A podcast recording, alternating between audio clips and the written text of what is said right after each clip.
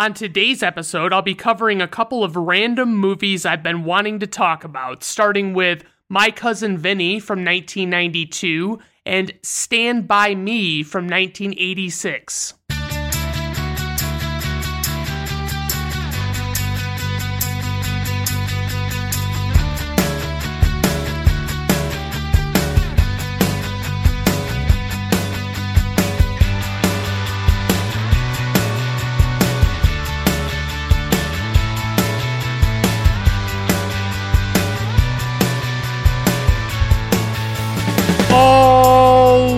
Everyone. Welcome to Brandon at Random Reviews. I am your host, Brandon Griffiths. Thank you for stopping by. I do appreciate it. Today on the show, like I said, I've got a couple of just random movies, just nothing thematic about them at all, nothing to really connect them, but I just really love them, so I really want to talk about them. But first, I think I've talked about before. I have a bad habit of buying movies that I've never seen because I find them on sale or something. And I usually just buy them and then I put off watching them, which is the worst. Like, nothing tells you that you've made a bad decision more than buying a movie and telling yourself you're going to watch it, but knowing that you don't immediately want to put it on and watch it. That's just not a good sign. So, these are some movies that I actually own and I have them in a list on my on the Vudu digital purchase of movie. You know, like it's a service for purchasing movies and TV shows, and I own these movies, and I bought them. And when I watched them, I had to put them into a list that is simply titled "Never Again." And it's for one reason or another. It's not even necessarily all bad movies. It's just a lot of movies that I have no desire to ever sit through again. And it's as simple as that. So here are some ones that are on this list. So the butterfly effect with Ashton Kutcher. I just didn't really find this movie appealing at all. I don't really understand. I've heard people talk about it, and I knew going in that I had only heard polarizing things about this movie. Like, people who love it say that they fucking love it. You know, they just, oh man, you gotta check it out. It's fucking great. And then there are other people that are like, yeah, it's just okay. I mean, I don't really think it was anything special. But I mean, that was my perspective is it's like I watched it and I'm like, I don't really enjoy this. Like this is not entertaining to me. This is just unpleasant. Like it's just dark and it's I don't really care for the story at all and the concept behind it. It's just it's not very it doesn't really grab me, you know, it doesn't really do a whole lot for me. So I just kind of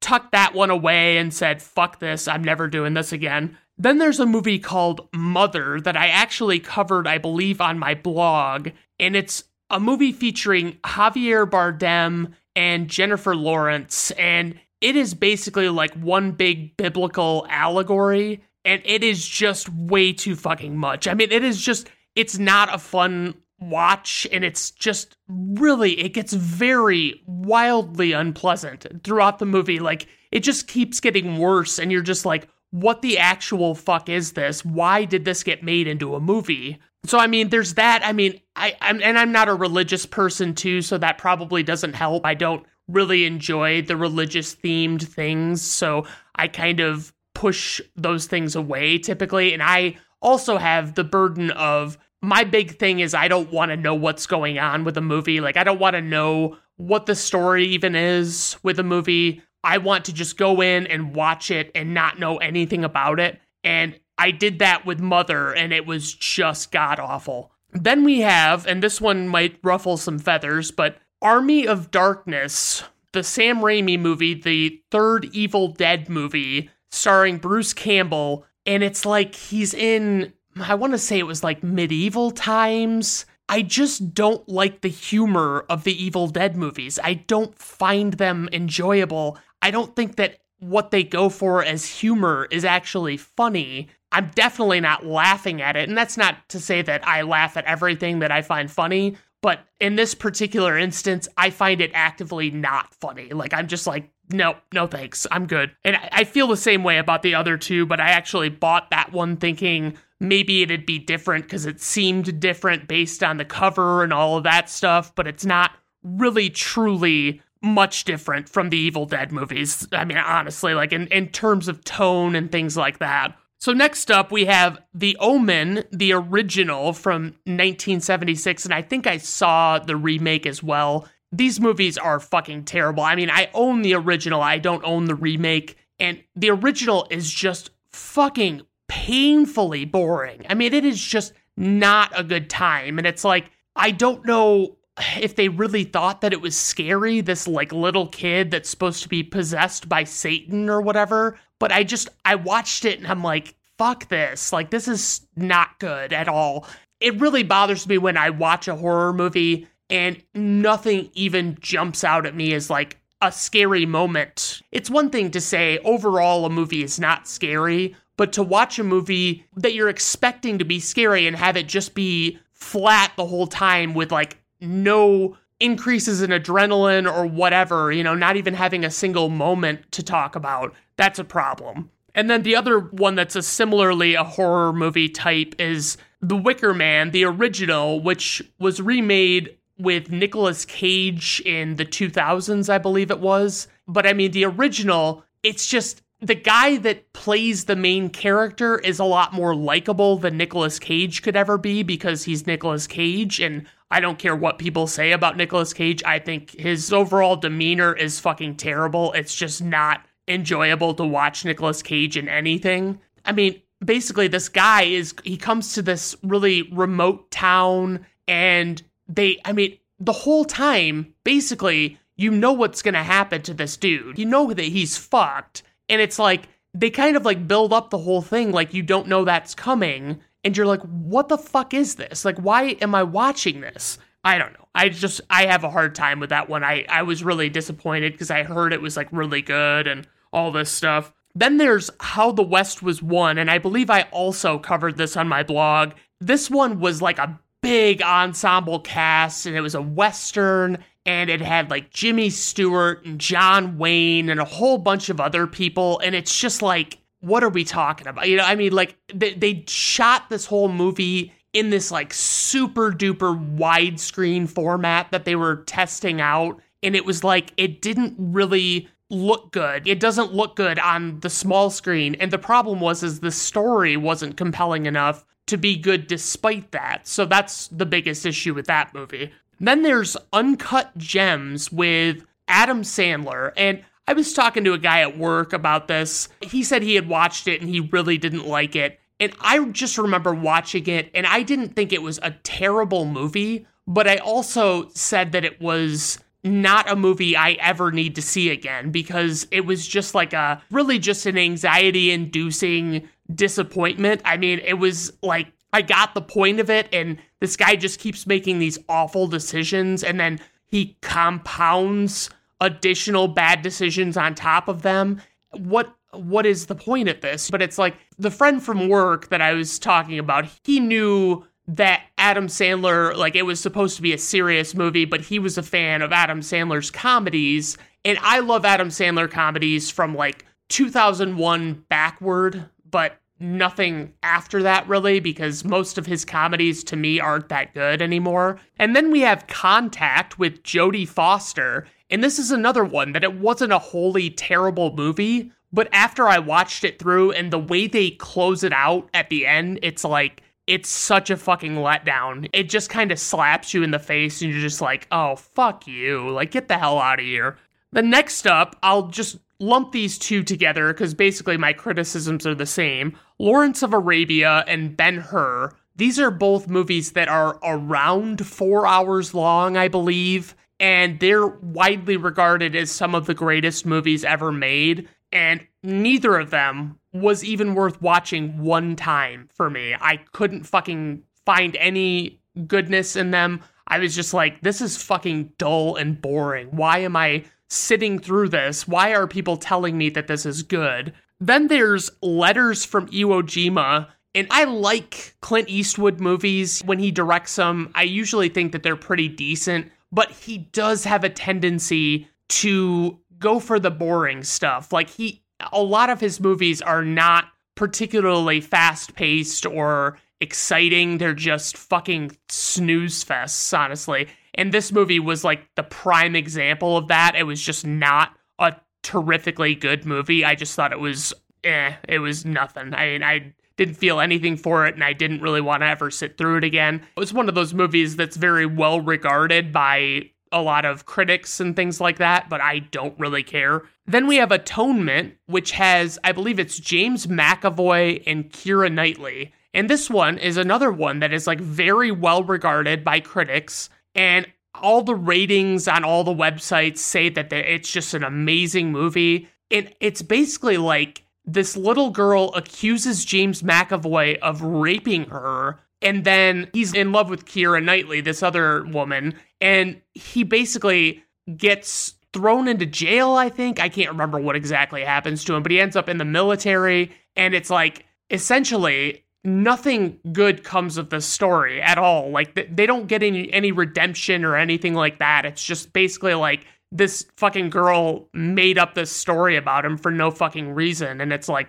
why would you do that? Then there's Murder on the Orient Express and I can honestly say that this is the only movie that I'll be talking about in this list that is one that I've never finished because I didn't like it so much that it's like something about the way like I've noticed in like Tim Burton movies, I think I've talked about this before, where it's like the dialogue and just the way people speak does not seem natural. It doesn't feel real. It feels like cartoonish or something. And this was like no exception. It was like this isn't a Tim Burton movie, but it's a terrible, it has that terrible feeling of the dialogue not working like it should. So, I mean, that's where I kind of left it. It was like, I started watching it and I got like 25 minutes in, and everything that had been happening just didn't seem realistic at all. And I was just like, I'm not watching this as a cartoon. I don't fucking care. Then we have In the Name of the Father with Daniel Day Lewis, which is probably a great movie, honestly, but it's not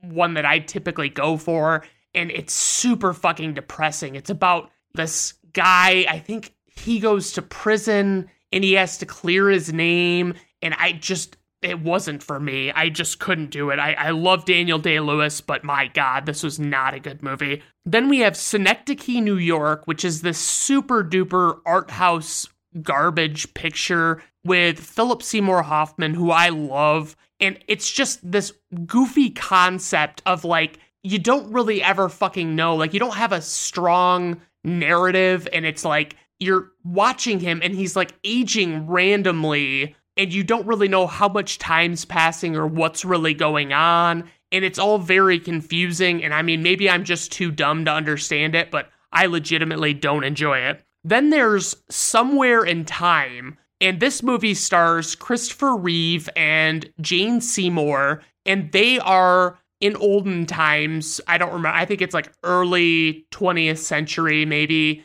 But it's like they're on, at one point, like the reason I wanted to watch this so bad is because they shot some of it on Mackinac Island at the Grand Hotel, and that's in Michigan. You know, it's between the Upper Peninsula and the Lower Peninsula, and it's like I really wanted to see this because of that, but clearly that was not enough to make it a good movie. It was just kind of interesting to see a place that I had been before as like featured in a movie, and that was it. Like I I don't know what else to think about it. So Second to the last is Enemy with Jake Gyllenhaal. Fucking love Jake Gyllenhaal. He's one of my probably top five favorite actors. And this movie, it just, it was kind of fucking weird and I didn't really enjoy it. It was just, it was like he meets someone who looks exactly like him and the actual plot of it was not that interesting to me. It didn't really jump off the screen at me and really get me wanting to watch more. And then last but not least, we have Swiss Army Man, which is the one with I think Paul Dano and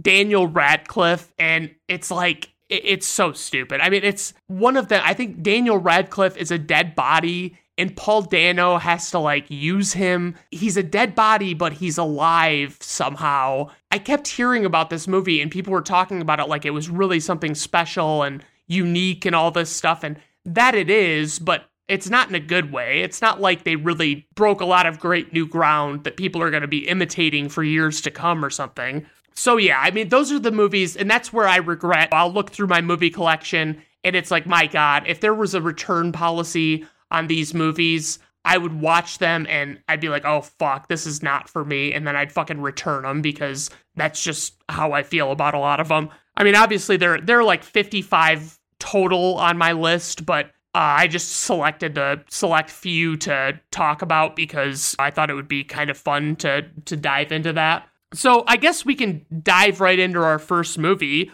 My Cousin Vinny, released on March 13th, 1992, directed by Jonathan Lynn, who also directed Clue, which is a solid one. I don't know if I would wholly give it a full recommendation, but I would say I didn't regret watching it, and it was it had its funny parts and it was amusing, so it was not a bad movie. He did Sergeant Bilko, and all I know about that movie is that Steve Martin is standing on the front poster with a golf club and he's in like a bathrobe and I don't know. I I can only assume what it would be about, and I just don't think that it's worth watching. There's a lot. I, I love Steve Martin, but there's a lot of Steve Martin movies out there that I have no desire to see ever in my life. And he did the whole nine yards, which is a pretty fucking solid movie, if I remember right. It had Bruce Willis, Matthew Perry, and Amanda Peet in it. And honestly, it was pretty fucking funny and it was a good story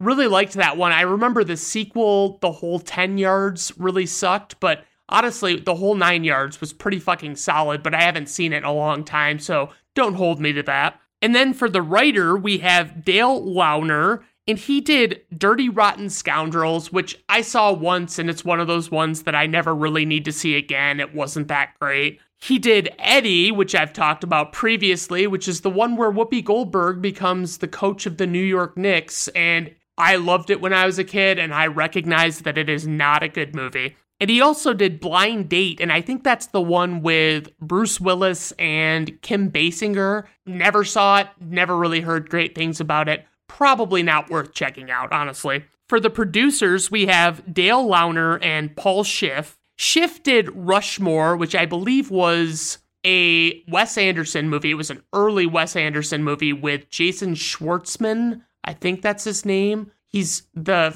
lead singer. Well, he's the he is in a band that I like called Coconut Records. And Schiff also did Young Guns, the first and second one. I couldn't even get through Young Guns 1. I thought it was terrible. I thought the acting was really shitty. The whole story was just not grabbing me at all, so I just kind of abandoned ship. Then he did Green Street Hooligans, which I absolutely need to go back and watch again because I remember really thinking that movie was awesome when I watched it. And that was probably like 15, 20 years ago now. So, I mean, it's probably still good, but I just want to make sure. For the score, we have composer Randy Edelman, and he did The Last of the Mohicans with Daniel Day Lewis, and that one's solid. Definitely worth watching. It's uh, not what I like to watch very frequently, but it's a good movie. He did Billy Madison with Adam Sandler, and that's one of my all time favorite comedies. And I remember the music pretty prominently in that movie. It was pretty solid, it had a good comedic score to it. He did While You Were Sleeping, previously covered on this podcast, and he did Anaconda, the movie with Jennifer Lopez, Ice Cube, and Jon Voight, where they go into the Amazon in South America and look for a tribe, but all the while they're getting like hunted by this giant snake.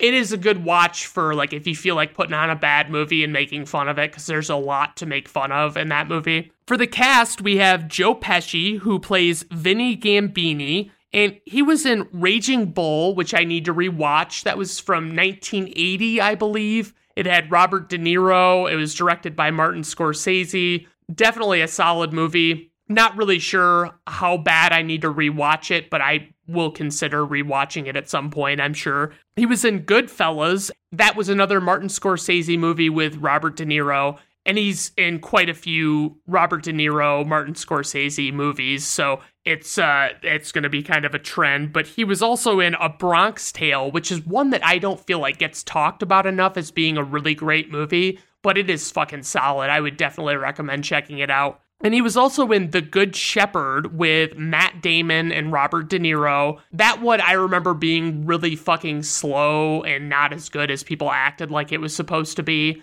And I just nah, I'm not, I'm good on that one. I don't really need to watch that. Next up, we have Marisa Tomei, who I have noted here is hot, and she plays Mona Lisa Vito, and she was in What Women Want with Mel Gibson, and that one, I don't know if that one would hold up, especially given that Mel Gibson's allegedly not a great person, you know? I just don't know that I could watch it and enjoy it as much anymore. And she was in Before the Devil Knows You're Dead, and she gets topless in that movie, I believe, and it is truly a sight to behold. She was in The Wrestler with Mickey Rourke, and that one is one that actually is on my list of movies that I'll probably never watch again. It wasn't a bad movie, it was just not a rewatchable movie, in my opinion. And she was also Aunt May in the Tom Holland Spider Man movies that are the most recent iterations of the character. Everybody, you know, it's like the running gag on that, that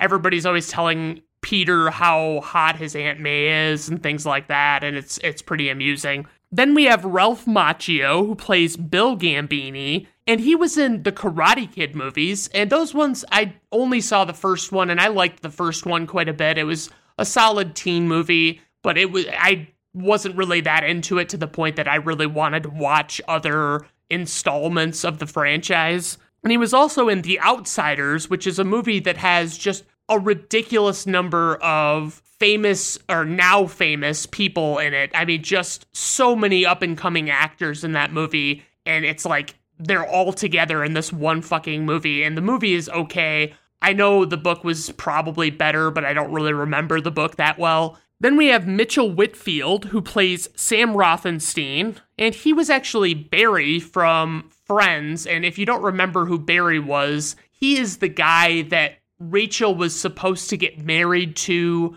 at the very beginning of the show, and Rachel ran out on the wedding. And so that was him, basically. And he's also done some voice acting work and things like that, but he's really not in many movies at all. Fred Gwynne plays Judge Chamberlain Haller, and he was in The Munsters, which, by the way, if he was still alive, I would recommend not talking to Fred Gwynne about the Munsters. It's just not a good. It was he just really hated talking about it. He was not proud of that show, and he thought it was stupid. I think, but I mean, it made his career. Honestly, like it gave him a career. He was also in Pet Sematary, which is one that is kind of like so ridiculous that I I like to watch and make fun of at times, but it's not a wholly awful movie. It's a Stephen King novel, so it's got at least the fundamental basics of a story to it, and that's good. But otherwise, I would say it's not a terrifically great movie. Then, last but not least, we have Lane Smith, who plays Jim Trotter III,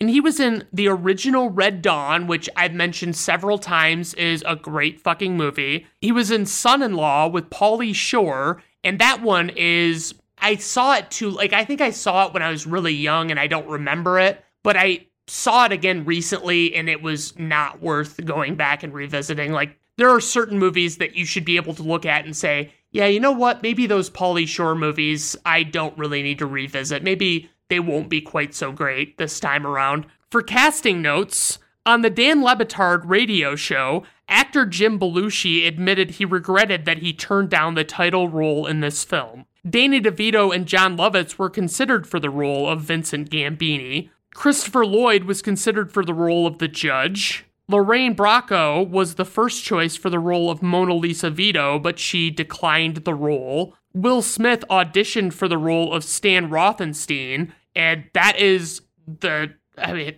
my God, uh, that would have been so fucking weird if Will Smith was in this movie as that part. Like, it's just fucking wild to me. So, for a plot synopsis, we have two New Yorkers accused of murder in rural Alabama while on their way back to college call in the help of one of their cousins, a loudmouth lawyer with no trial experience. For the tagline, we have a comedy of trial and error, and that's a little generic, but it's okay. It's not bad. All right, guys, let's just dive right into this fucking plot. So, as the movie opens up, we're just seeing a couple of young guys. Bill is played by Ralph Macchio, and Stan is played by Mitchell Whitfield. And they're riding in the Alabama countryside, and they have a mess of shit in their back seat, and they're just kind of tooling around, and you don't really know what they're doing. So they're smugly driving by these businesses, and they finally decide to stop at this roadside gas station and they're cheaping out. They go into the store and they're like buying all of these really cheap foods. They're looking for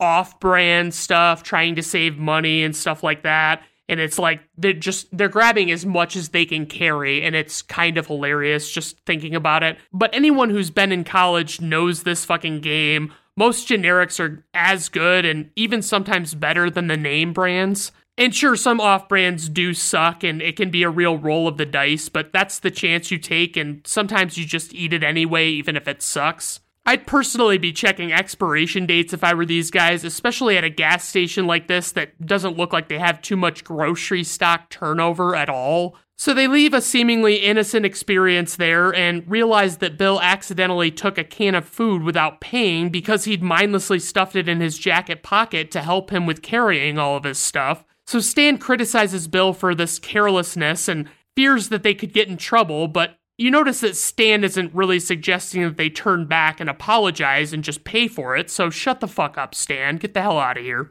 Then a police cruiser shows up behind them and turns on his lights, and they take their sweet fucking time pulling over. Like, I'm sorry, but unless the road you're on doesn't have a shoulder, there's no reason for you to delay pulling over when an officer flips his lights on to indicate that he's making a traffic stop. That's just fucking basic pullover 101, honestly. They finally stop, and the officer gets out and pulls out a shotgun and tells Bill and Stan to put their hands where he can see them. And this officer is absolutely not fucking around. He tells them to get out of the car, and next thing we know, they're at a lineup, and then we see Bill talking to the sheriff. Stan mentions that he can't believe this is all over a can of tuna. In the sheriff's office, Bill, of course, immediately apologizes and waives his rights and says he's willing to do whatever he has to to cooperate with the investigation and notes that Stan didn't do anything, all the while just thinking that they brought him there because of stolen food. The sheriff is obviously giddy as fuck about this and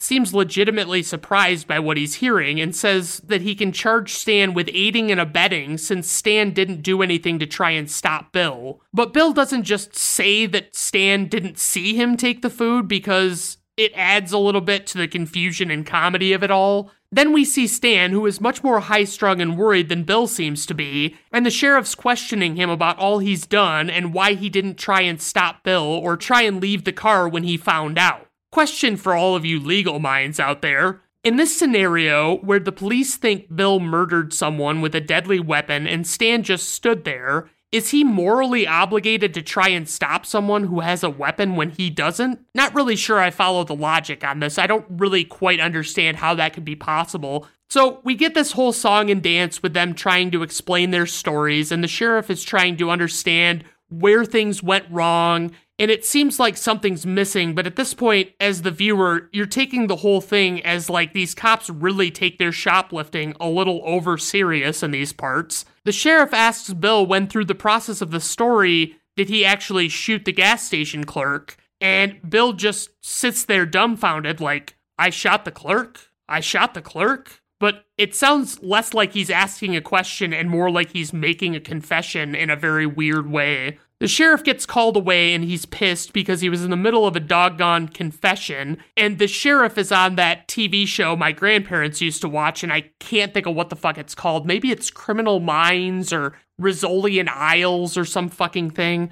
So it dawns on Bill what's really going on, and him and Stan sit next to each other, and Bill tells Stan that they're being booked for murder and accessory to murder, and Stan can't fucking believe it. Bill uses his phone call to get a hold of his mom, and Stan's sitting right there with him, and there are a lot of police officers around them, and they're talking all sorts of shit about what kind of cops they have in Alabama to his mom. And it's like, guys, come the fuck on. You've got to at least be a little smarter than this, especially with realizing the damning statements you've made already while they were fucking grilling you, you know? You don't have to piss them off, too. That's not necessary. So Bill's mom reveals to him that they have an attorney in the family, and Stan asks who it is, and Bill says, My cousin Vinny, copyright 1992. So Vinny, as played by Joe Pesci, shows up to town with his girlfriend Mona Lisa, as played by the lovely Marisa Tomei. There's that episode of Seinfeld where George fawns over Marisa Tomei,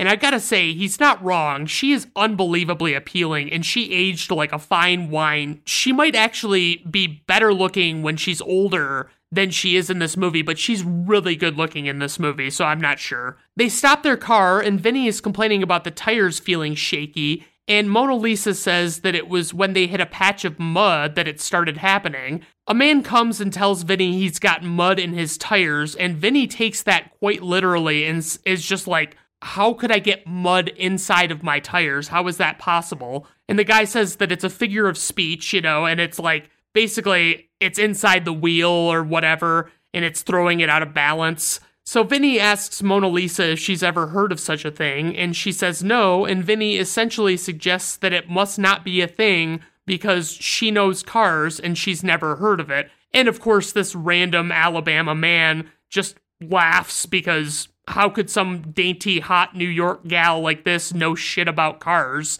He says that they're famous for their mud around there, and they kind of like shrug it off like, oh yeah, that's a fucking great thing to be famous for, buddy. To be fair, a mechanic in Alabama might not realize that that's actually a thing with snow in colder areas, and I've had that happen a few times, and it sounds like the same exact issue, but with mud. So, I mean, just because they don't just because she doesn't know about it doesn't mean it couldn't be a thing. It's just she probably doesn't deal with it as much as she would in other states, so she doesn't really think about it. So Bill and Stan are getting checked into prison to await their trial. Can you imagine how fucking freaked out you'd be going to prison as an innocent person and knowing if things don't go right with your trial, you're stuck there and might be fucking executed? Fuck, that would just not be good, honestly. Bill and Stan talk about the things that they've heard about going on in prison and kind of get their shit together. And Stan mentions being made someone's sex slave, and he's clearly super worried. So Vinny shows up to their cell while Bill is sleeping, and Stan thinks Vinny's legitimately going to make them his bitches and sexually assault them. And it's all great comedy, of course. This scene kind of requires that you ignore some things. Like, first, Vinny is wearing street clothes and jewelry and stuff, and he just doesn't look like a prisoner to me, at least not with what he's. I mean, I, I'm not saying he couldn't be a prisoner. I'm just saying in plain clothes, it doesn't really make sense. And second, do they really let people, even lawyers, come back to the prisoner's cell to visit them? Isn't there usually like a visitation area designated for this? It just seems like bringing them back to the cell would be potentially dangerous and pose a major liability for the prison. I'm not sure, so I texted a friend who used to work for the Department of Corrections, and I was hoping he'd get back to me quickly, and he did. So he says, to his knowledge, they rarely, if ever, take people back to the prisoner's cell, and there's usually a visitation area for everything.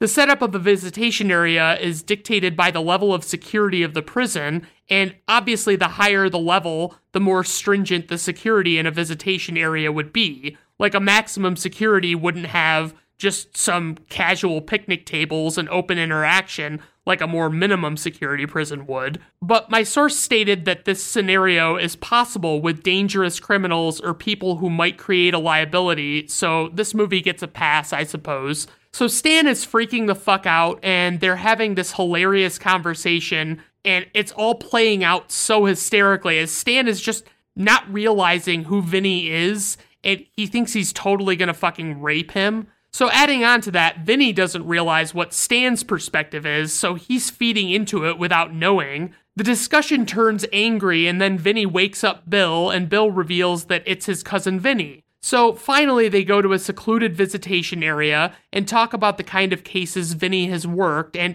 he has like legitimately no experience with actually going to trial at all. He's only been practicing for six weeks, but Bill points out that he's been out of law school for six years and failed the bar exam five times before he finally passed. So naturally, Bill and Stan are not super excited about their chances of getting off in this case, but he's doing it for free, so there's that. And I've heard really bad things about public defenders and they often have like too many cases and it's just not ideal. Vinny goes to meet the judge, and the judge has to approve him as an out of state lawyer. So Vinny tells him where he went to school, and he sees the judge's Yale diploma framed behind him. So he kind of just starts fucking lying a lot about everything. He says he's been practicing law for 16 years and has defended many murder cases with varying degrees of success. And the judge is played by Fred Gwynne, I should mention that. And he's honestly great in this movie. He passed on not too long after this was released, like the following year, I think. The judge lets Vinny know how strict his courtroom is and how he'll expect him to know the law, so he hands him a giant law book, and Vinny's like, Just this? And laughs, and the judge is not amused at all. At their hotel, Vinny and Mona Lisa are hanging out, and she wants to know what she can do to help, and Vinny basically just says nothing. The next morning, they're awoken by a loud steam whistle at the sawmill, so they get up because of that. And they go to this shitty ass diner where the only selections on the menu are breakfast, lunch, and dinner with prices, but no actual description of what food you're getting at all. So they both get breakfast, and the cook takes a scoop of some white substance. I don't know if it's like shortening or lard or what it is, but he puts it on the griddle, and shortly thereafter, he serves them their breakfast. And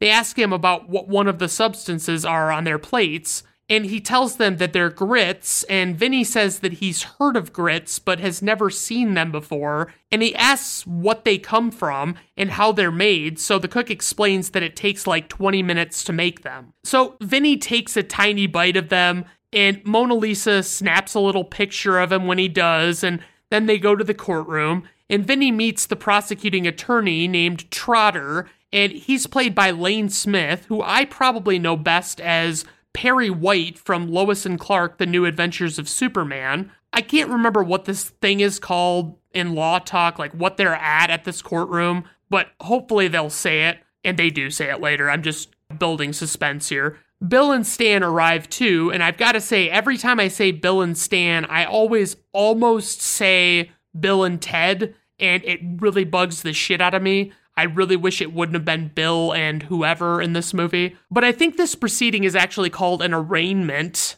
The judge comes into the room and asks Vinny how his client's plea, and Vinny responds but doesn't stand up, and that's kind of basic, I would think. And the judge gets pissed and tells him to rise and speak clearly. Vinny stands up and goes to talk, and the judge interrupts him to ask him what the hell he's wearing. And he's got on cowboy boots, black pants, a black button up shirt, and a black leather jacket. The judge says that he's insulting the integrity of the court and that the next time he comes, he needs to dress nice, and he's pretty clearly not fucking around. The judge again asks how his client's plea, and Vinny is so remarkably ignorant of the whole judicial process that he actually starts explaining that his clients were taken by surprise and that they thought this whole thing was over a can of tuna it's just unbelievable how little Vinny actually knows. Like, I knew more at the beginning of this movie than he knew just from watching movies and TV shows.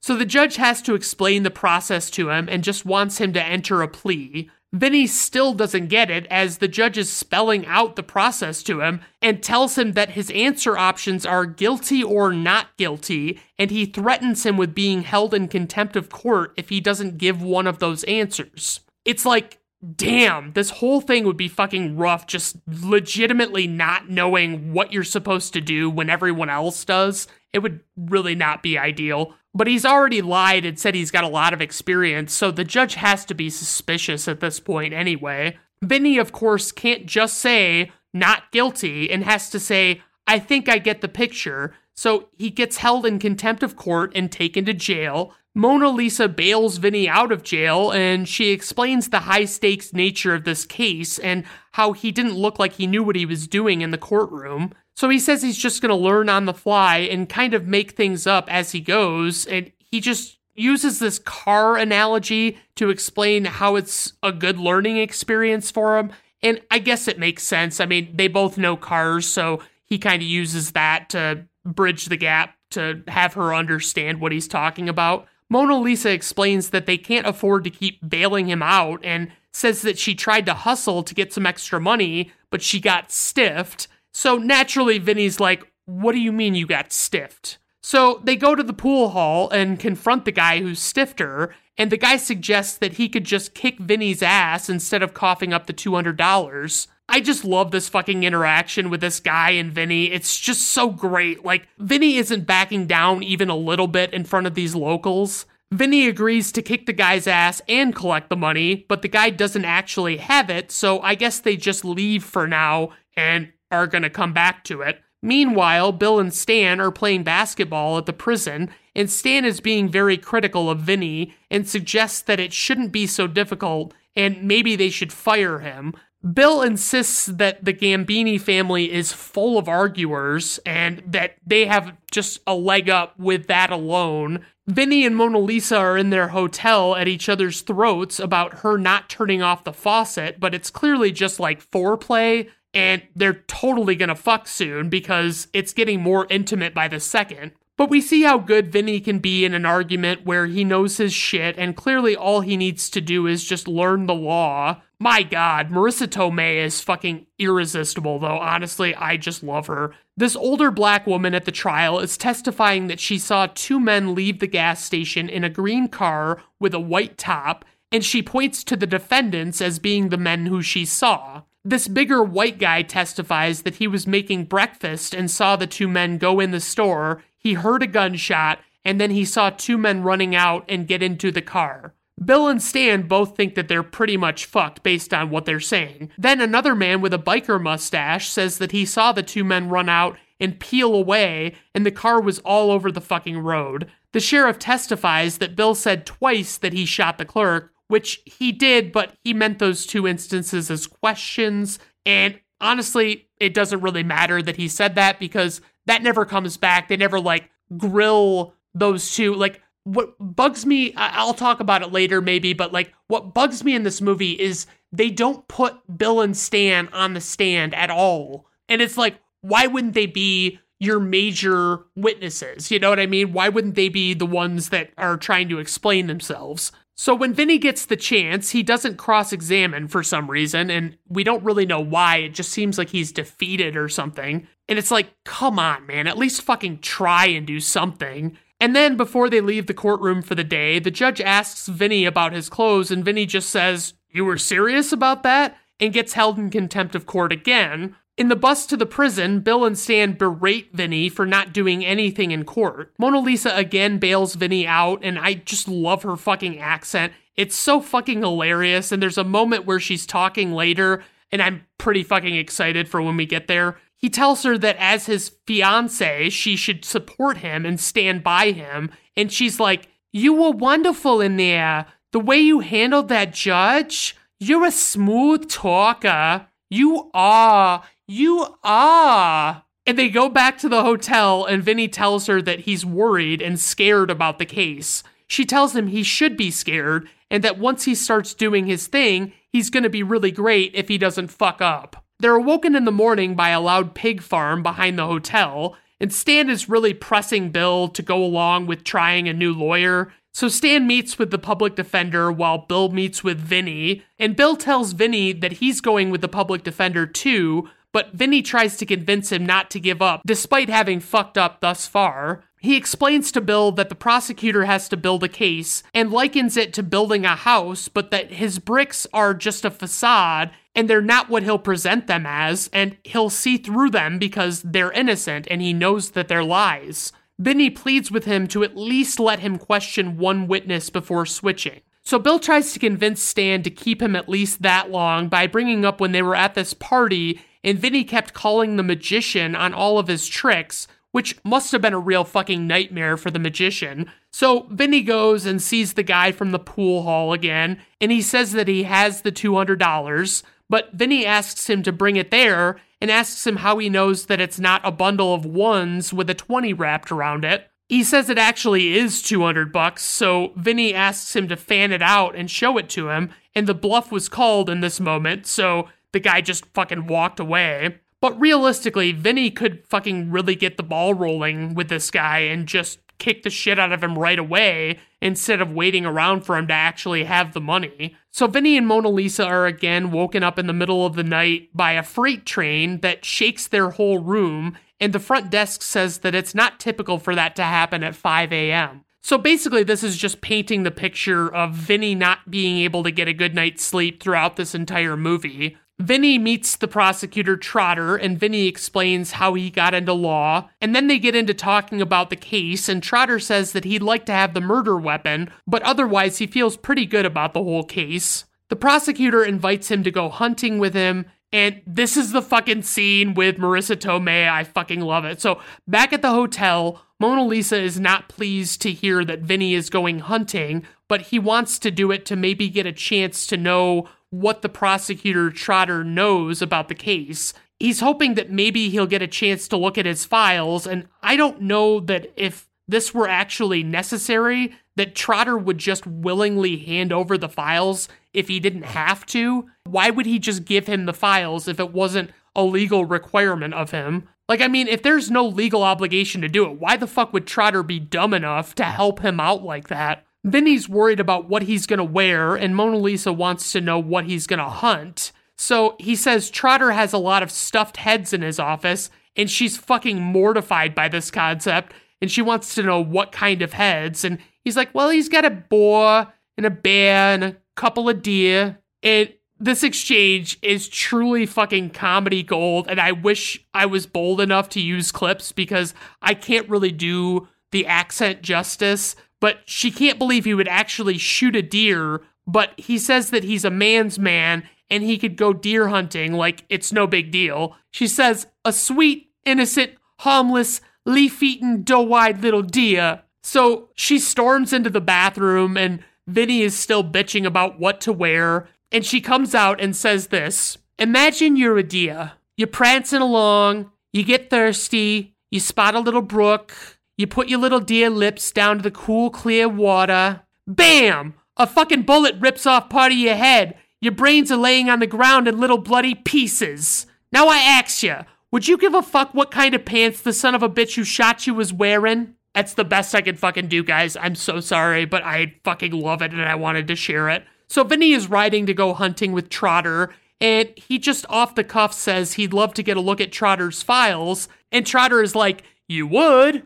Then Trotter immediately gets on his car phone to call his office and get Vinny a copy of his files, and Vinny is, of course, dumbfounded by this easy process that this was. He comes back to the hotel with Trotter's files, and Mona Lisa thinks that he stole them from him, but he reveals that Trotter just willingly gave them up. She's reading his law book from the judge, and he scolds her for reading it and takes it away. And she found out in the book that giving him the files is called disclosure, and by law, he has to do it, or there could be a mistrial. So she's like basically already knowing more about this stuff than he does. Like, basically, the law says the prosecutor is not allowed any surprises in court. So he goes and talks with all the witnesses and tries to dig up something he can use. And he's like taking pictures of this guy's windows, things like that. In the judge's office, the judge talks to Vinny and reveals that he talked to an office in New York, and they said that they can't find a record of any cases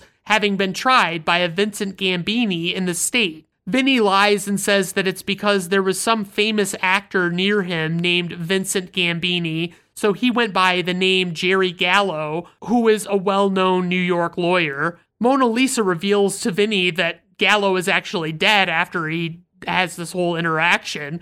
And then Trotter is letting them stay at his nice, peaceful cabin, and they, of course, argue because Mona Lisa is getting impatient with their engagement since Vinny said that they'd tie the knot when he won his first case, and it's been 10 years. And she does this hilarious bit where she's talking about how her biological clock is ticking and she says, like this, and she starts stomping her foot on the fucking porch, and it's fucking great. Vinny is, of course, frustrated by the numerous events in the plot of this movie alone, as well as many other life issues he already has. In the middle of the night, Vinny is awoken by a noise, and he's like, What in the fuck is that? And he goes outside in just his boxers, coat, and tennis shoes and starts firing a revolver into the woods. And then the next thing you know, they're sleeping in the car, which honestly would make me way more uneasy. I wouldn't like that at all. Then it starts thunderstorming, and it's like, well, fuck, they can't catch a break here. They go to leave, and they're stuck in the mud. The tires are just fucking spinning and spinning in this mud, and they can't get them to fucking go.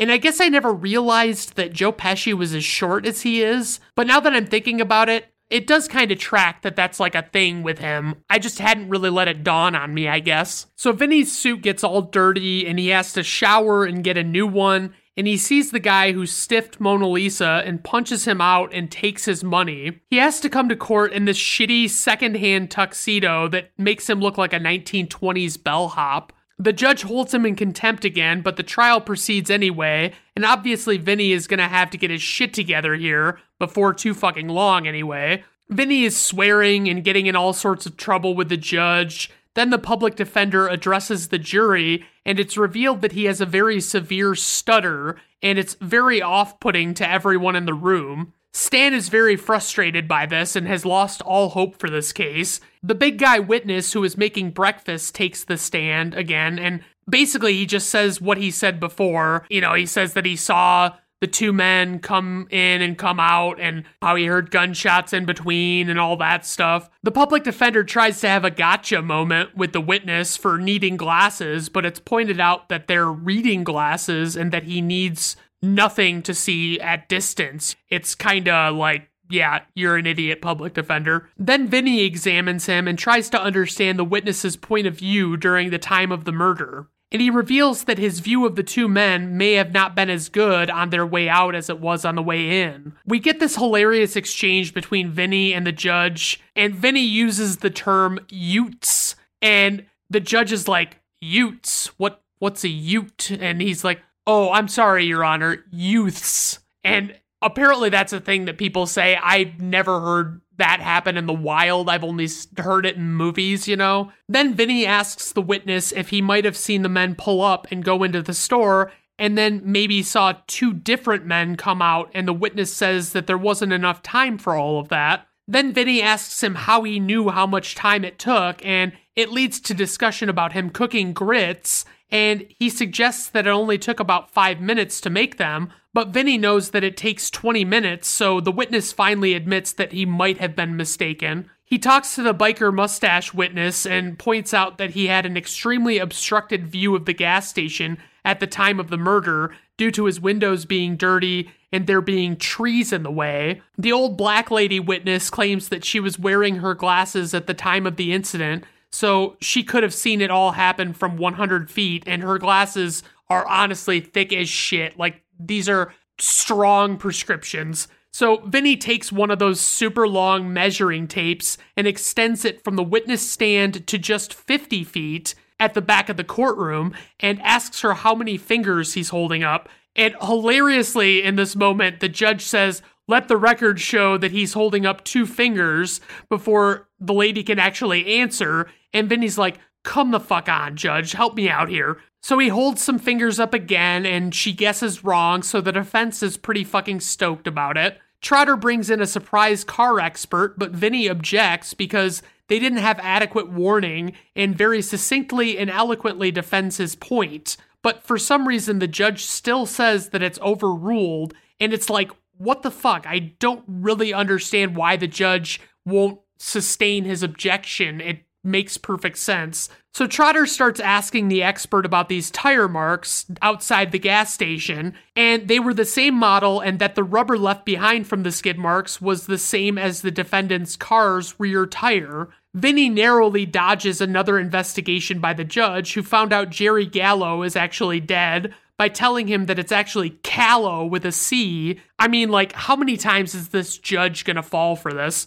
Then at lunch, Vinny and Mona Lisa talk, and she wants to help with the case, and she gets upset with him because he's being kind of a dick to her and acts like her pictures are fucking useless. So she storms off and is not happy about it at all, as you might imagine, and she's not talking to him. So Vinny goes back to looking through his stuff. In court, he asks the expert, and it turns out that the tire in question is the best selling tire out there, and it sheds doubt on the testimony. But Vinny sits down looking at the pictures and has a revelation, and he needs Mona Lisa, so he has to force her into the courtroom just to testify. She gets on the stand, and Vinny starts to question her, and she's childishly, deliberately not looking in his direction. Like he's standing in front of her, and she is turning her head away from him as childishly as can be. It's fucking hilarious. Then Trotter suggests that Mona Lisa might not be a car expert, and he wants to voir dire her to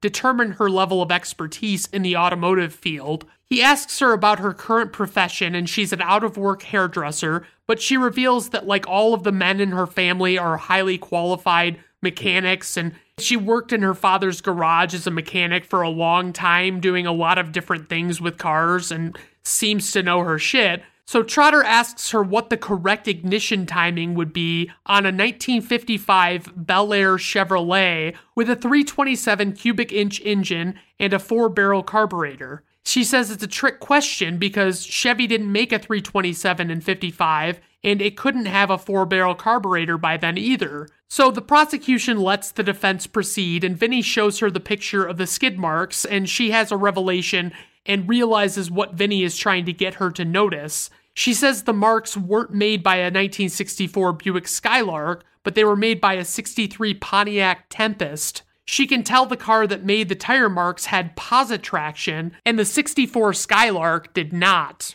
Oh my god, I just love how it plays out with Vinny asking questions, and Mona Lisa is now very enthusiastic and excited to share her knowledge and it's a nice way for her and him to make up. So Vinny recalls the original car expert to ask him if what Mona Lisa was saying jived with his knowledge, and he says that it does. He recalls the sheriff, and it's revealed that two men were picked up in another town, matching the defendant's description, and had the same color 63 Pontiac Tempest and a gun in their possession that also matched the ballistics of the bullet. So the prosecution dismisses the case and everyone is very happy, but Vinny is trying to flee because the judge has found out who he is, but apparently the name he gave him was actually a good living lawyer, and the judge says that he was honored to have worked with him. It turns out that Mona Lisa actually had a friend send in false information to the judge. So now Vinny and Mona Lisa are gonna actually get married and they're out on the road again, presumably going back home.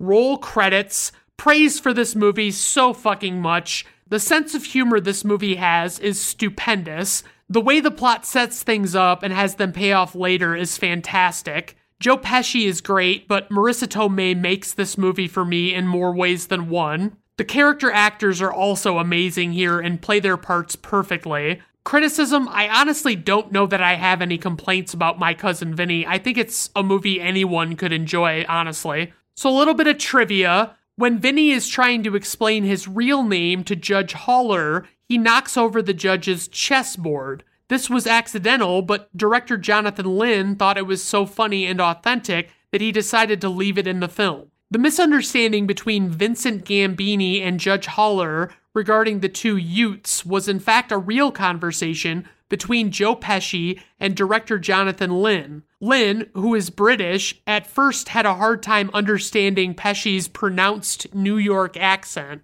The American Bar Association's publication, the ABA Journal, ranked the film number three on its list of the 25 greatest legal movies. Number one was To Kill a Mockingbird, and I'd tell you what number two was, but the ABA has a paid website, so I would have had to have gotten a subscription in order to tell what the fuck number two was. Director Jonathan Lynn actually has a law degree and insisted the film's legal proceedings be realistic. In fact, many attorneys and law professors have praised the film for its accurate depiction of trial strategy and courtroom procedure, especially with regard to presenting expert witnesses at trial. In fact, the film has been screened at some law schools to illustrate courtroom procedures. The exchange between the prosecutor and the automotive expert about the equipment used to analyze the tires was taken almost verbatim from an actual court transcript. The witness, asked how he analyzed the evidence, answered,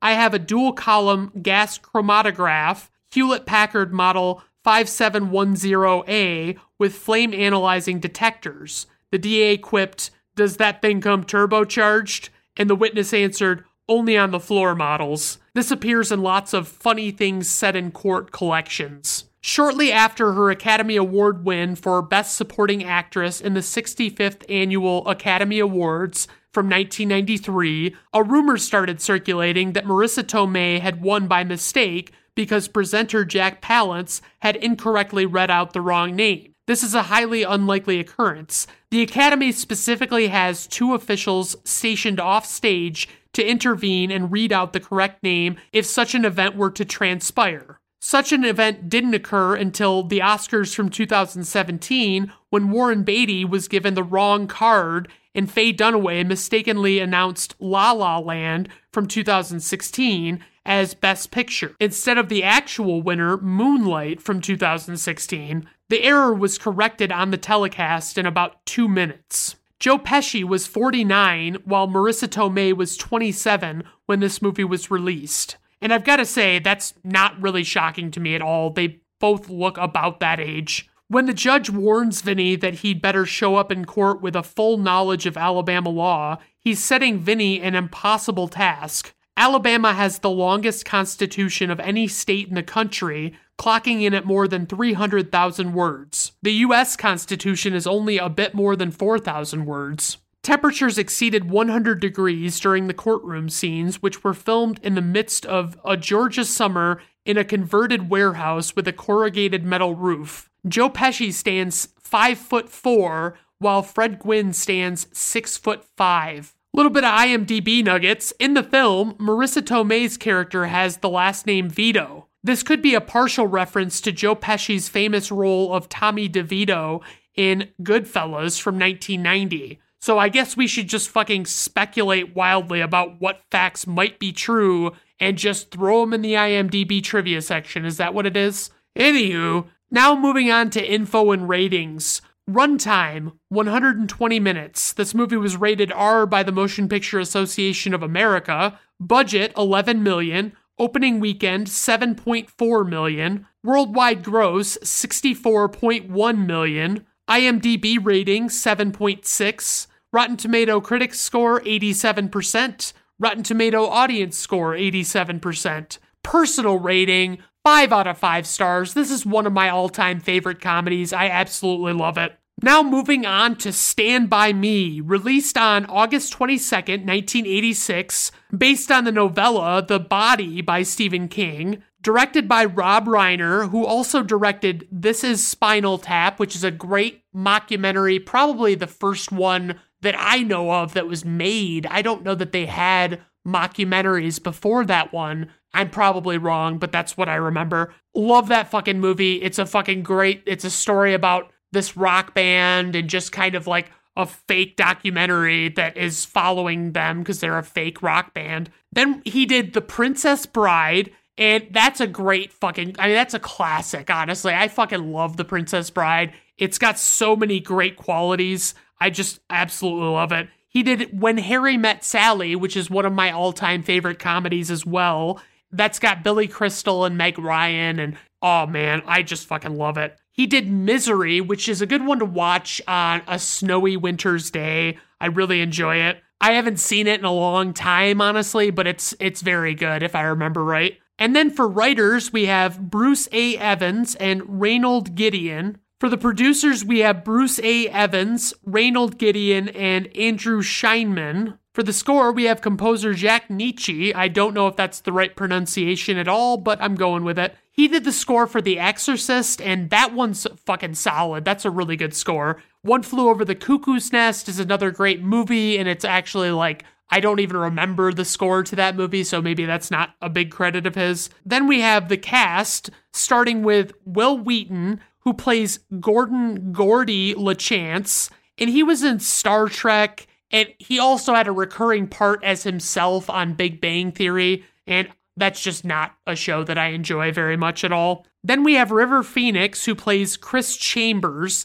and he was in Indiana Jones and the Last Crusade, and he played young Indiana Jones in that. He was also in a few other movies that I need to check out, like Running on Empty, My Own Private Idaho, and Sneakers but I don't know if those are any good, so I'm not recommending them. I'm just saying I need to check them out. Corey Feldman plays Teddy Duchamp, and he was in Friday the 13th, the final chapter, which ultimately was not even close to the final chapter. He was in Gremlins with Phoebe Cates, and I seem to remember that one being okay, but I saw it a lot later in my life than I think most people saw it that I know. So it's like it wasn't necessarily quite as spectacular for me. He was in The Goonies. That's probably another one that he's best known for, is just and that's another one that I didn't see until I was much, much older. So it's like I didn't have any frame of reference for that being a good movie. And then it's like I watched it and it was like, yeah, this is kind of made for kids. Like, this is not for me. Then we have Jerry O'Connell, who plays Vern Tessio. And he was in that movie Joe's Apartment, which I believe was the first ever MTV Films movie. And it was fucking terrible. It was about cockroaches taking over an apartment. Not good. He was also in Jerry Maguire, which I enjoy to an extent, but Tom Cruise kind of drags it down for me, I'm not gonna lie. Then we have Richard Dreyfuss, who plays grown up Gordy slash the narrator. He was in Mr. Holland's Opus, previously covered on this podcast. I really love that one, it's a classic. He was also in Jaws, which is a great one. It's just highly suspenseful, very enjoyable. It's just I mean it's it's the best shark movie out there without question. Then we have Kiefer Sutherland, who played Ace Merrill, and he was in 24, and I've never seen a single episode of that show, and I don't really care. I don't think I need to. John Cusack plays Denny LaChance, and he was in Better Off Dead, which is a great one. It's a very silly movie, but it's highly enjoyable. It's it's just a really good time. And he was in High Fidelity, previously covered on this podcast, and that one is another classic. I really like it. For casting notes, Ethan Hawke and Sean Astin auditioned for the role of Chris. For the plot synopsis, four kids take a journey on foot in hopes of finding the body of a missing boy. For the tagline, this is longer than the synopsis, by the way. For some, it's the last real taste of innocence and the first real taste of life. But for everyone, it's the time that memories are made of. Okay, I I don't like that. That's way too fucking long. Just shorten it up. All right, let's just dive right into the plot of this movie. So, Richard Dreyfuss as Gordy LaChance opens up the story sitting in his vehicle looking at a newspaper headline. The story is about someone named Chris Chambers having been killed,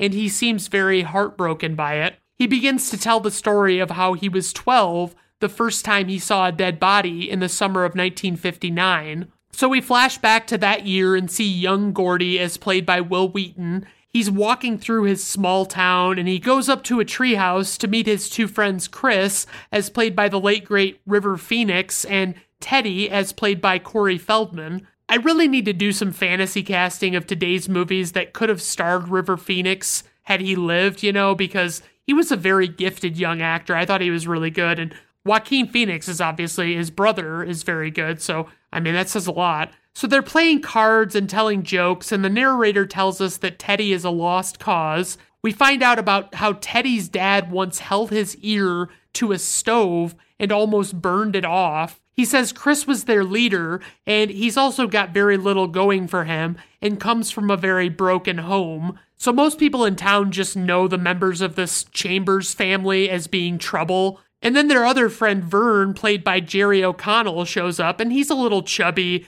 and he's all out of breath, but needs to tell them about something that he just found out. And Vern asks them all if they can camp out that night, and then reveals that they have a chance to go see a dead body. The narrator explains how Vern had buried all of these pennies near his house and drew a treasure map to find them. And then one day his mother was cleaning out his room and threw out the map, so Vern has been digging random holes everywhere. I just feel like you'd probably at least have some fucking idea where you buried them, even if it was a while ago, Vern. Come the fuck on. But as Vern was digging to find them under the porch, he heard his brother Billy and a friend talking about seeing this body and where to find it. You see, Billy and the friend couldn't actually see Vern because he was under the porch and they were on the porch, so that's how Vern got away with learning the information and having them not know that he found out. Evidently, this kid, Ray Brower, had gone out to pick blueberries one day, and no one had seen him since. and they assumed this was who the dead body was. The boys hypothesized that he was potentially hit by a train, and Vern was able to ascertain where the body was based on his brother and the friend talking, like he knew the location well enough that he knew that they could get there. So our boys want to be the first ones to find the body so they can get their name in the paper or be on TV or both. So they lay out a plan of how they can do it without arousing suspicion, and the narrator tells about how things at Gordy's house had been for a while since his brother was killed in an accident. And it's like his parents just lifelessly drone around and they rarely talk to or acknowledge Gordy at all. To be clear, the narrator is actually grown up Gordy, but for the ease of explanation, I'm just going to act like the narrator is just a nameless narrator and isn't actually one of the characters of the story because it's easier. Gordy goes into his brother Denny's room to get something, and he has a flashback to Denny as played by John Cusack, who gifts him a baseball cap.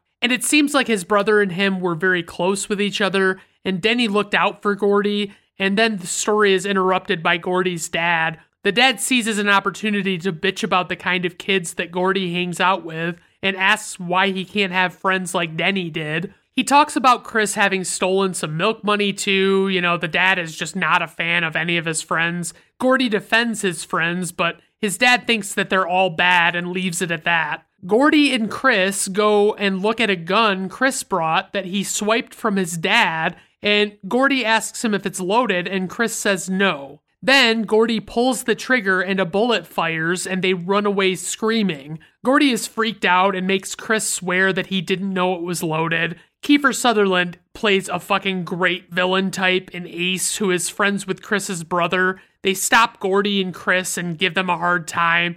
Little trivia on that to keep in character while off camera, Kiefer Sutherland often picked on Wil Wheaton River Phoenix, Corey Feldman, and Jerry O'Connell. But it's like, it can't be that hard to get into character as a bully, so was that really fucking necessary, Kiefer Sutherland, honestly? The boys set off to start following the train tracks, and they figure it's about 20 to 30 miles to the town they're looking for the body in. Vern is such a fucking great dork in this, and they realize that they forgot to bring food, and Vern only has seven cents because he hasn't found his pennies yet. And it's like fucking hilarious. Vern just he brought a comb for the guys to use just in case they wound up on TV. Teddy decides he wants to dodge an oncoming train and they have to force him off the tracks because he seemingly has a death wish. And it's like, yeah, that shit always sounds kind of like a cool idea when you're a kid, but you just don't realize that you really may actually die. You don't really believe you're gonna, but you might. Then we see the bad guys led by Ace and they're smashing mailboxes. And the two guys from earlier with Vern, who were talking about the body, are there, but they're not saying what's on their mind. Our boys sneak through a junkyard and then stop and hang out. And they're worried about this notorious junkyard dog named Chopper who is known to specifically attack testicles when sicked on a trespasser by the junkyard owner. They sit and talk about some girl's tits getting bigger on a TV show they watch, and it's like, yeah, that's legitimately good preteen conversation. Like, that's totally realistic, honestly.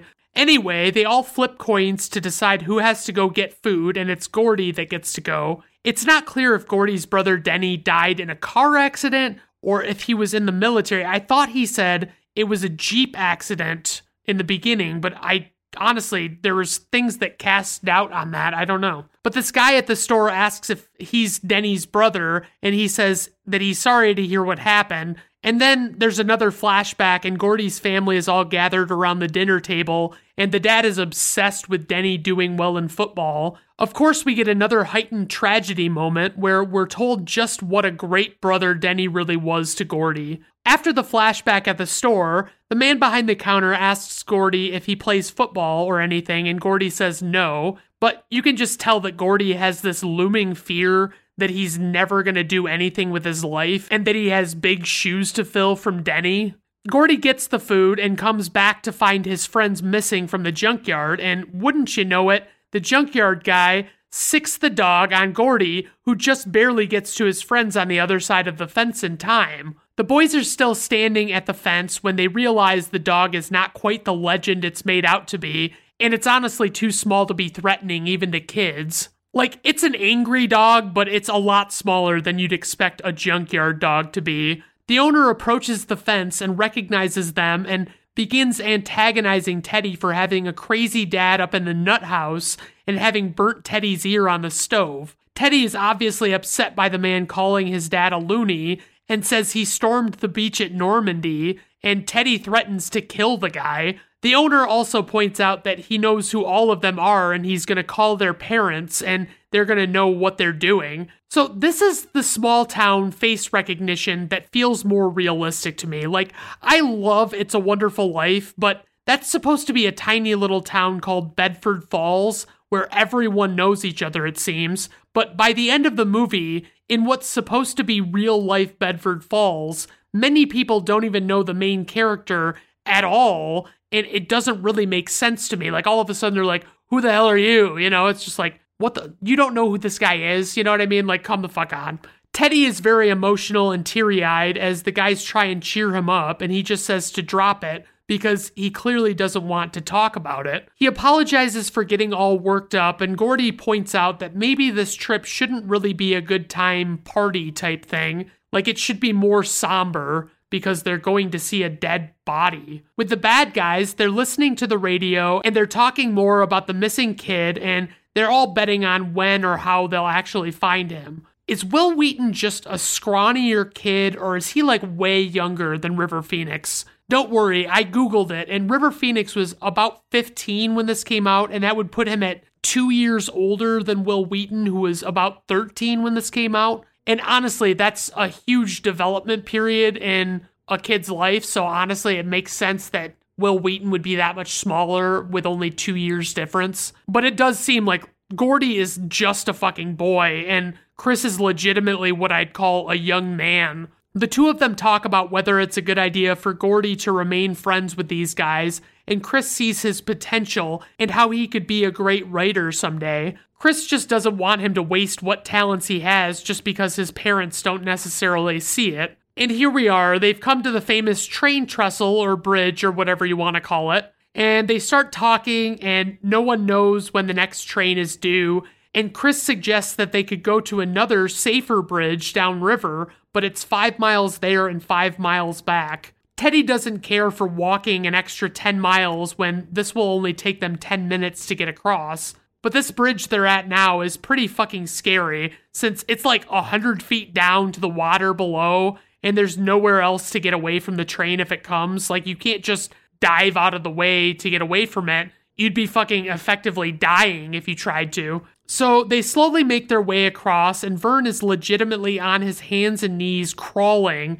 and he drops the comb out of his breast pocket and he's fucking devastated. Gordy feels the tracks to hopefully get a sense of how far a train might be, and wouldn't you know it, a train comes. Chris and Teddy are way ahead and fine, but Gordy and Vern have to make a break for it and just narrowly miss getting hit by the train. Fun tidbit on that the train scene took a full week of shooting, making use of four small adult female stunt doubles with closely cropped hair, made up to look like the film's protagonists. Plywood planks were laid across the trestles to provide a safer surface on which the stunt doubles could run. Another thing about that, in the shot where Gordy and Vern are running toward the camera with the train right behind them, the train was actually at the far end of the trestle with the two actors on the opposite end. The crew used a 600mm long focus lens that, when shot at the telephoto end, compressed the image so much that it made it look like the train was right behind them. So it was pretty fucking intense with their run in with the train. And also, this movie has a pretty great soundtrack. It's kind of like we get to hear it while they're walking around. They have a portable radio, and these songs just keep coming up. They're all like 1950s hits, and it's pretty fucking solid. It's a nice touch. They stop and make a fire and eat, and everyone is smoking cigarettes afterwards. Neat tidbit on that. At the insistence of director Rob Reiner, who is an avid non smoker who campaigned for anti smoking laws in California, the cigarettes smoked by the boys were made from lettuce leaves. Chris convinces Gordy to tell a story for them, and he tells one about this fat kid named David Hogan who gets bullied at school. He gets called fat and lardass and any other mean overweight names. The kid David gets an idea for revenge, and then it flashes to him at a pie eating contest, and everyone's being a bunch of dicks openly to him there. I could never do a pie eating contest like this. I mean, they're diving their faces directly into the pies, and I hate to get that much shit all over my face. It's just not ideal. I might do it for like chicken wings sometimes, but I'm still avoiding it at all costs, honestly. Anyway, they seem to start to legitimately cheer David on by chanting lard ass at him, but obviously that's still pretty fucking mean. He goes backstage between rounds and chugs a bottle of what I guess is liquor. Then he comes back, and before too long, in eating his next pie, he starts to projectile vomit on the guy next to him, who is the previous year's pie eating champion. And it sets off a chain reaction of people barfing on each other at the event, and, and we're led to believe that the smell was quite bad. Fun factoid the vomit used in the lardass story was made from cottage cheese and blueberry mix. Teddy says he thinks the story needs a better ending, and Gordy can't really think of one, and it's like, shut the fuck up, Teddy. It's a good story for the setting. We don't really need to know how the pie eater came home and masturbated to a magazine or some shit like that.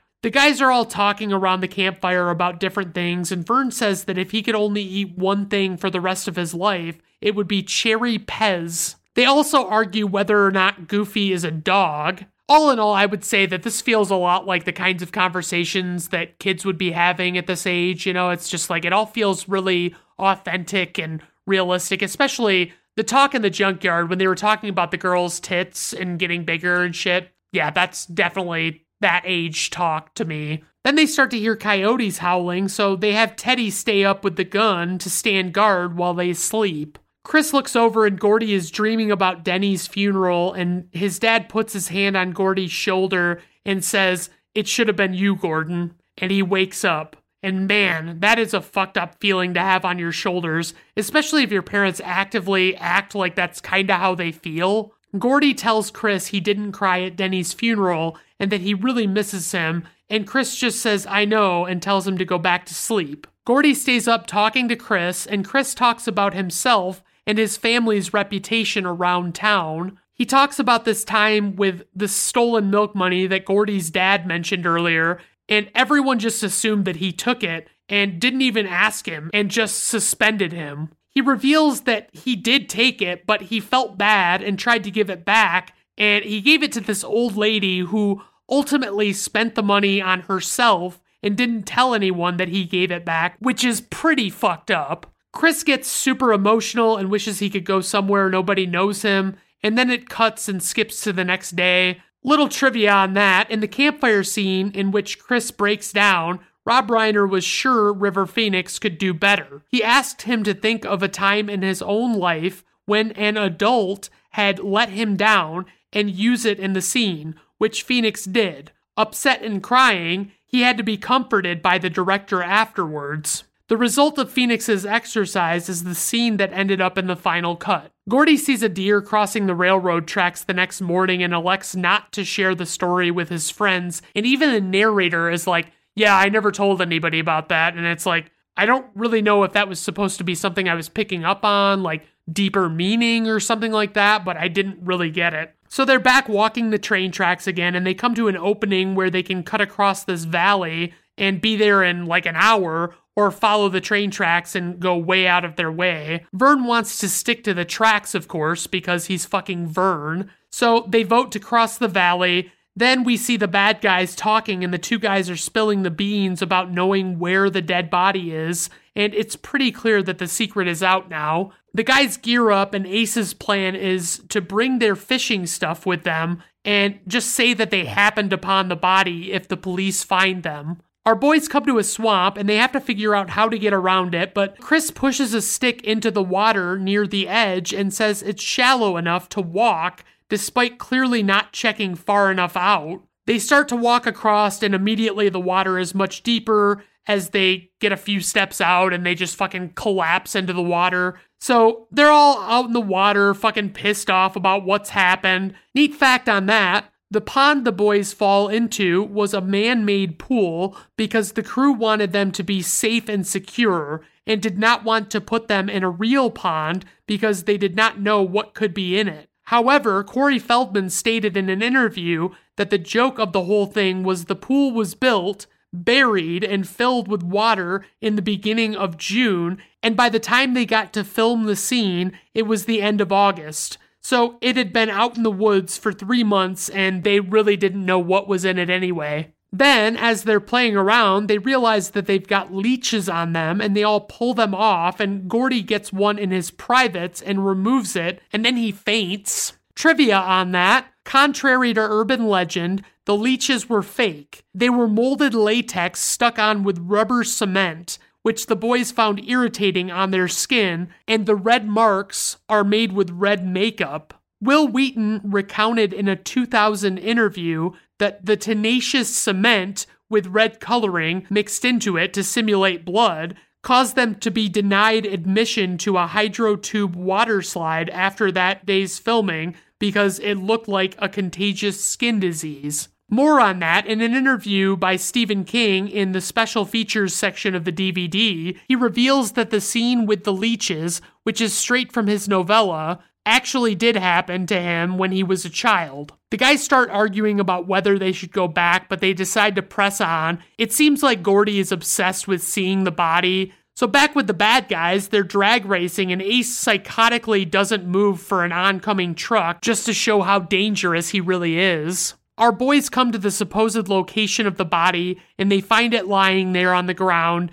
and they're all pretty taken aback to actually see it. Gordy starts freaking out, asking why Denny had to die, and says it should have been him and that his dad hates him. Chris tries comforting him, but it's not really working initially. The bad guys show up and they want the body. Ace threatens Chris and company with a switchblade, but Gordy fires the gun and says nobody's taking the body. There's quite a showdown between Gordy and Ace, and Ace ultimately backs down but says that they won't forget what happened there. Chris razzes Gordy for his shit talk, and they decide to make an anonymous phone call to inform the authorities about the body. They walk all the way back to town, and each of them parts ways and says they'll all see each other at school. The narrator says that Teddy and Vern drifted away from their group and went on to have their own separate lives and whatnot. Chris lingers with Gordy, and the narrator tells how he toughed it out and made it through school and went to college with Gordy and then became a lawyer. Then he explains how a week ago in present day, Chris went into a fast food place and tried to break up an argument in the line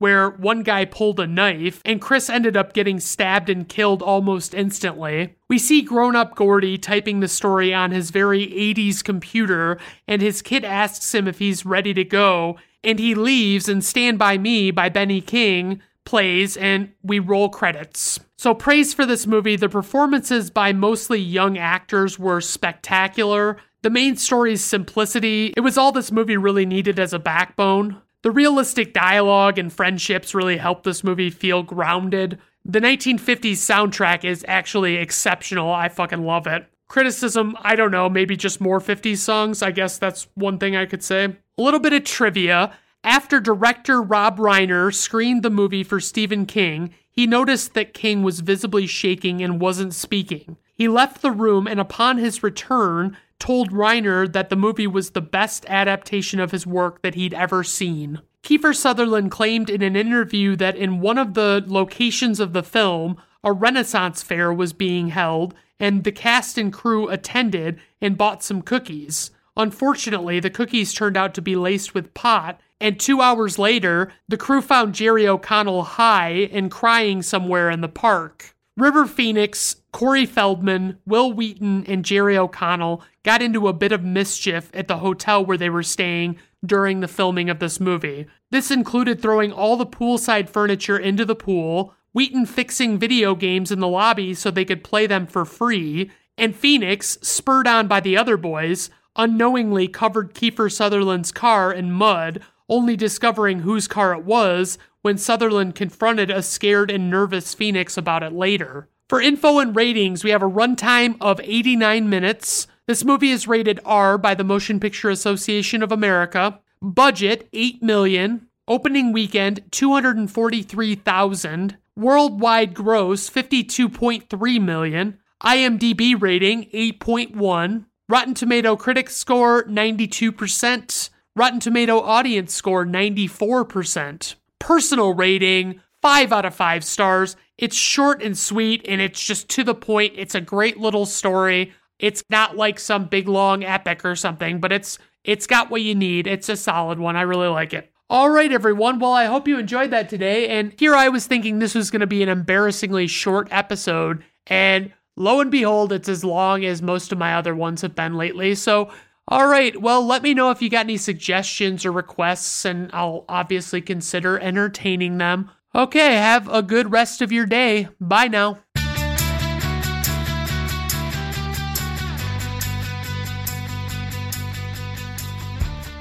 Brandon at Random Reviews is written, recorded, produced, edited, and engineered by Brandon Griffiths. The theme music is performed by Augusto Diniz and was acquired by way of Fiverr.com.